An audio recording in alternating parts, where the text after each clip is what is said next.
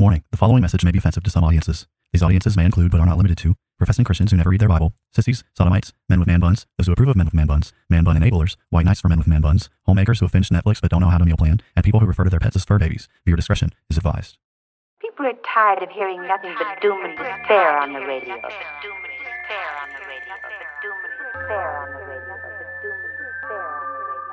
The message of Christianity is that salvation is found in Christ alone, and any who reject Christ therefore forfeit any hope of salvation, any hope of heaven. The issue is that humanity is in sin, and the wrath of Almighty God is hanging over our heads. They will hear his words, they will not act upon them, and when the floods of divine judgment, when the fires of wrath come, they will be consumed and they will perish. God wrapped himself in flesh, condescended, and became a man, died on the cross for sin, was resurrected on the third day, has ascended to the right hand of the Father, where he sits now to make intercession for us. Jesus is saying there is a group of people who will hear his words, they will act upon them, and when the floods of divine judgment come in that final day, their house will stand. All right, Tim, the question for today's episode is Does the church have a responsibility to meet all the relational needs of people who reject marriage? Now, this question is not necessarily the kind of question that many people are asking, like straight up, uh, meaning that Yeah, I I haven't. I don't know that I've ever heard someone quite uh, word it that way. word it this way. Right, right, right. So it's not necessarily a question that people are asking, but then it is an assumption that's built into the way that we actually think about what the church is doing. Uh, so, like, there's uh, you know, many people are confronted with the reality that we're going to have a generation of people who, um, like, like significantly more people within you know a generation that have rejected the idea of marriage and children in general and then you know the assumption that's baked into the, like the fabric of the way that we even think about that is that we're going to have to figure out how to minister to these people right? So Right, we're going to have a lot of um, you know older women who basically they've never been married their whole life they've never had children their whole life. It's just them. And there's an assumption there that it's just the church's job to uniquely minister to that kind of person and then this actually shows up in just like older singles in general, where they'll look around and they'll say that they don't feel like they fit anywhere within the church, right? So they'll they'll um, you know maybe they they're too embarrassed to go to the singles ministries, or maybe there isn't a singles ministry or something. It's just all awkward and they don't really want to go there. But then they feel out of place in all the you know young married classes or whatever, and then they feel out of place in the older married classes, and so they just feel like they don't have the, the ability to talk to people, like in terms of just um, their interests are different, their life stage is different, and so they there's this sense in which like they feel like the church is geared towards people who are married, and it's geared towards people who are children uh, who have children, and then there's something wrong with that in their minds. that needs to be geared towards them, and it's not geared towards them. So everything about the church is making them feel like isolated and lonely, and you know.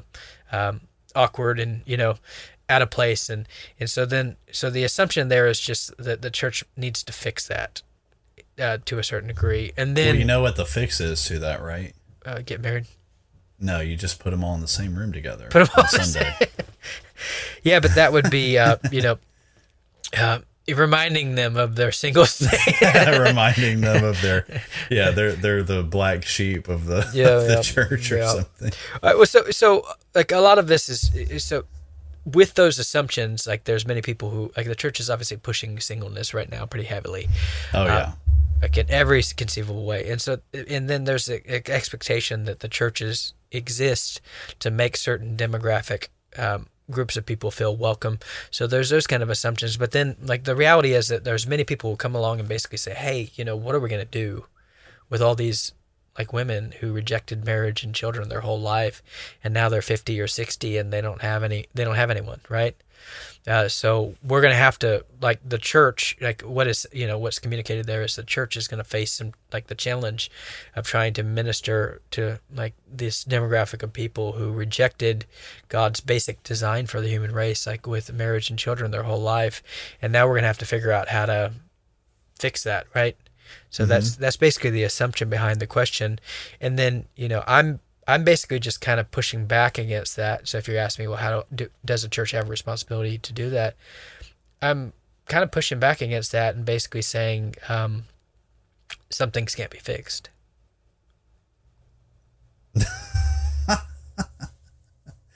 That seems like um. What well, what do you mean? What do you mean? Some things can't be fixed. I mean, just you know, there's certain certain things that um, that, you know, I mean, I, obviously there's consequences to actions, right? Right. like meaning, like uh, you know, and I'm not laughing at um, an individual who is in that kind of situation. You know, I, I do look at that kind of situation, and I do think that that's sad, and I think it's um, like it's um, it's a real sad thought to think about getting to. Yeah, it's a pitiable pitiable thing. Yeah, yeah, yeah. But then at the end of the day, there there are some things that you can't do, right? So I did this. I, I did this poll on Twitter. Does the church have a responsibility to meet the all, all the relational needs of, you know, people who are unwillingly single?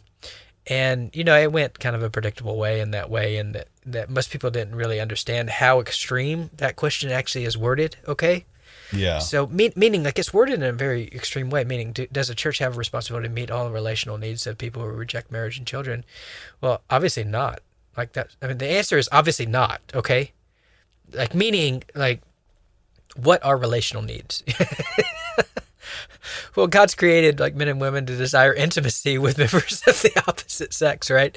So, like obviously, like you can't meet all the relational needs of like men and women, like who have been designed uniquely to procreate and to form families and to have children. And have, like, I mean, what are you gonna do, right? So, like, if you think about it, like, uh, like if you think about it with your brain, like, I'm I'm a man, I'm married to a woman, and I have a job to you know meet her relational quote unquote needs, right? Her relational desires, uh, like the thing. So God's put me there for a reason to uh, be like the like a close form of intimate companionship with my wife.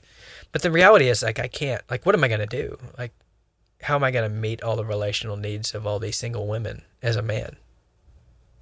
Get them married to all the older single men in the church. All right, but if they rejected that, like if they rejected that, then I can't step in Right. and be that for them, right? But then there's like a real sense in which my wife can't really step in and be that for them either because she has responsibilities to people, i mm. if that makes sense. And Yeah. so, like, the only, like, so, like, if you think about how companionship actually works, like this desire for companionship, like, companionship means, like, it has entailments, like, it means like living with people, right? Um, like so being like a real companion like a life companion means i'm going to live with like so what are you going to do like in this kind of framework do you just like take all the single women who rejected marriage and children and let them live with you you know well that would cause some problems What are you talking about? I see Right. no negative consequences. right well then well, well, well then what do you do you get them to like they have desires for opposite sex companionship right we'll get them to live with like uh, members of the opposite sex who are also in the same state well congratulations you invented marriage you know?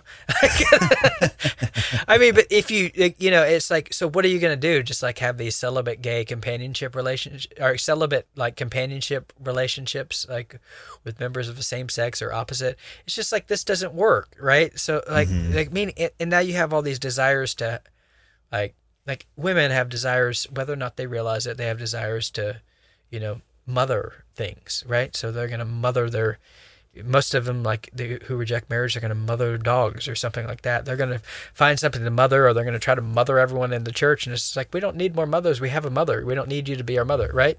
And so like so you think about like desires for intimacy desires for companionship desires you know to mother people. You have guys who reject marriage. They're going to have some desire to lead that is like a relational desire to lead. Um, that is never going to be able to be fulfilled, right? So you look at that, you look at all these things, you look at the way that God's made us. He's made us like with these relational desires, these relational created purposes, right? Uh, these relational needs, and He's designed them to be safely fulfilled in the context of marriage and if and children. And if you reject that, then like you're putting yourself in a spot where you have all these created desires and purposes that you're just kind of you're never going to be able to fully do what you're supposed to be doing with those things. Does that make sense? Yeah. So, so with this conversation, I mean, I think, you know, what's going to happen is a lot of people hear that question Does the church have a responsibility to meet all the relational needs of people who reject marriage? They're going to hear that question and then hear your answer and immediately assume what you're saying is that you should not meet any of their relational needs. So, is that what you're saying? No. I mean, but I'm just trying to say that not all those relational needs can be lawfully met. Right. Right. Right? Not not all those relational needs can be lawfully met, and not all those relational needs can be practically met. Yeah, especially like the the marital relationships and then the the parental relationships, right? Right. Yeah. I mean, so like the best, like so the the issue is like when you think about the way marriage actually works and family actually works, you have a intimate like companion that you live in close proximity to, you dwell with, right? In that way. So I mean, like I mean, I, the best thing you can do is okay, invite a single person over to Thanksgiving for you or something, right? Mm-hmm. Yeah, adopt a adopt a older You- you know what I'm saying? single Like- What's that? yeah, yeah. I, mean, try I was to- saying, I mean, so yeah, I mean, you invite them over to Thanksgiving, but then, like, the reality is you have different responsibilities to different groups of people, right?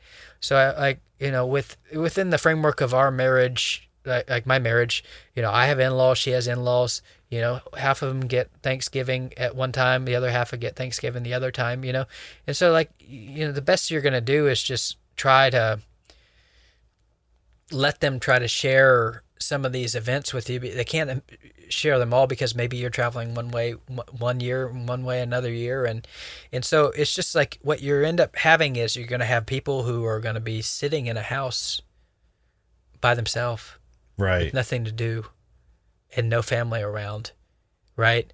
Like, and that's you know now I mean, like the the issue is like okay, like practically speaking you know, if the church feels like it has some kind of responsibility to fix it all, I'm just looking at I'm just looking at them and I'm just saying, hey, basically, hey, the you, you know the the reality is we're not going to be able to fix it all, and there's some things that we can't fix. Um, so I mean that doesn't mean that like the church family isn't a real family, and it doesn't mean that the church shouldn't try to do what it can. But then you know the church, first and foremost, uh, and, and part of this is what's prob- problem with the whole discussion in general is the church has, has kind of um, accepted this obligation to tailor itself to minister uniquely to particular you know demographics and ages and genders and everything else. And the church is a big family, right? The Yeah. church is a big family, and we're a family together. And you know, if you reject this, what you need to do is reject this idea that we're, we're we exist to uniquely like minister to a certain demographics or you know provide spaces for them to get together and hang out and you know all of it segregated by age and you know demographic and stage of life and all that. So you you once you adopt that perspective you put yourself in this situation where now you have to figure out what to do with singles who have way too much time on their hand and nothing productive to do. And you know basically you end up like well we have to provide endless hangouts for these people that simulate all the things they're supposed to be getting from marriage and children so reject that. Like uh, that isn't really what the church is doing, anyways. Like we're here to equip the saints for the works of ministry, and we do that by, you know, pursuing multi generational relationships in that way. But there are some things we're not going to be able to fix. You know, that's kind of the point. And there's a lot of temptation. Like the issue is there's a lot of temptations that people, you know, face. Um, particularly when um, a, a good example of this is uh, passages like First Timothy five, um, and so you know, and I tried to mention this on Twitter, and it it to certain people to describe the kind of dynamic I'm talking about. But you know, First Timothy five basically says, "Honor widows who are truly widows." But if a widow has uh, children or grandchildren, let them first learn to show godliness in their own household and make some return for their parents, for this is pleasing in the sight of the Lord. Uh, she who is truly a widow, let her let uh, all alone. Uh, has set her hope on God and continues in supplications and prayer night and day. But she who is self indulgent is dead, even when she lives. Command these things as well, so that they may be without reproach. But if anyone does not provide for his relatives, especially for the members of his own household, he has denied the faith and is worse than an unbeliever. Let a widow be enrolled if she is not less than sixty years of age, having been the wife of one husband, and having a reputation for good works. If she has brought up children, has shown hospitality, has washed the feet of the saints, has cared for the afflicted, has devoted herself to every good work. but refuse to enroll the younger widows for when their passions draw them away from Christ, they desire to be married, and so incur condemnation from having abandoned their former faith. Besides that, they learn to be idlers, going about from house to house, and not only idlers, but also gossips and busybodies, saying things they should not. So I, I would have the younger widows marry, bear children, and manage their own household, and give the adversary no occasion for slander. But I mean, this is just an example of a passage which talks about like a Christian responsibility to meet the needs, like the physical needs of like its members, right? Right. Yeah. And so you have a responsibility. Hey, yeah, financially, you should be caring for widows who are true widows. But then the issue is like if you, you know, if you have a young widow, her husband dies, and you say, "Hey, it's my job to meet all of your needs." Well, what's in what what's going to end up happening is you're going to, you know, finance her lifestyle, but she's not going to have anything to do. Like that's the point of the passage, right? Mm-hmm. So you've taken on that job to provide for her she's not going to have anything to do. So all that she's going to do because she's idle is learn to go from house to house and you know be gossiping and busybodies and saying things that you shouldn't say. So the issue is encourage her to do what she's designed to do. What is she designed to do? Get married, have kids, manage your own household. Like let her do the things she's designed to do. So here's the issue: like when singles reject the things God's called them to do, reject marriage, they reject children. And you come along and you think as a church it's your job to kind of enable them to do that by trying to meet all their needs, what ends up happening is they don't have anything to do, right? Right. And yeah. so then they're going to look at the church and they're going to basically say, "Hey, you know, like entertain me, right? Be there mm-hmm. for me. Develop all these programs for me, you know. Get me out of this. Yeah, give me something to do, you know, fix my problem." And it's like, "Don't you love me? Don't you care about me?" And like the issue is, "Well, I love you. I care about you get married, have kids, okay? because you need more to do than what we're going to be able to provide. We can't, you know, like the pastor can't like sit there and talk with you all day long. right. Right. You know, like so, you know, and all the church members who are busy doing the things God's you know literally called the human race to do, like get married, have kids, manage your own household. They're all busy doing that. You're you don't have anything to do. Like, you know, I mean, you go to your work, you do your job, and at a certain point it's just like, what are you going to spend your time with? Well, you've rejected all the other things God wanted you to spend your time with, and now you don't have anything to do. And now you're going to look at the church and say, fix it.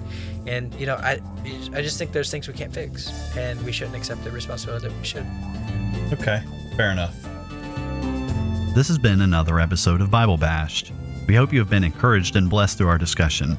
We thank you for all your support and ask you to continue to like and subscribe to Bible Bashed and share our podcast with your friends and on social media. Please reach out to us with your questions, pushback, and potential topics for us to discuss in future episodes at BibleBashedPodcast at gmail.com and consider supporting us through Patreon. If you would like to be Bible Bashed personally, then please know that we also offer free biblical counseling, which you can take advantage of by emailing us. Now, go boldly and obey the truth in the midst of a biblically illiterate world who will be perpetually offended by your every move.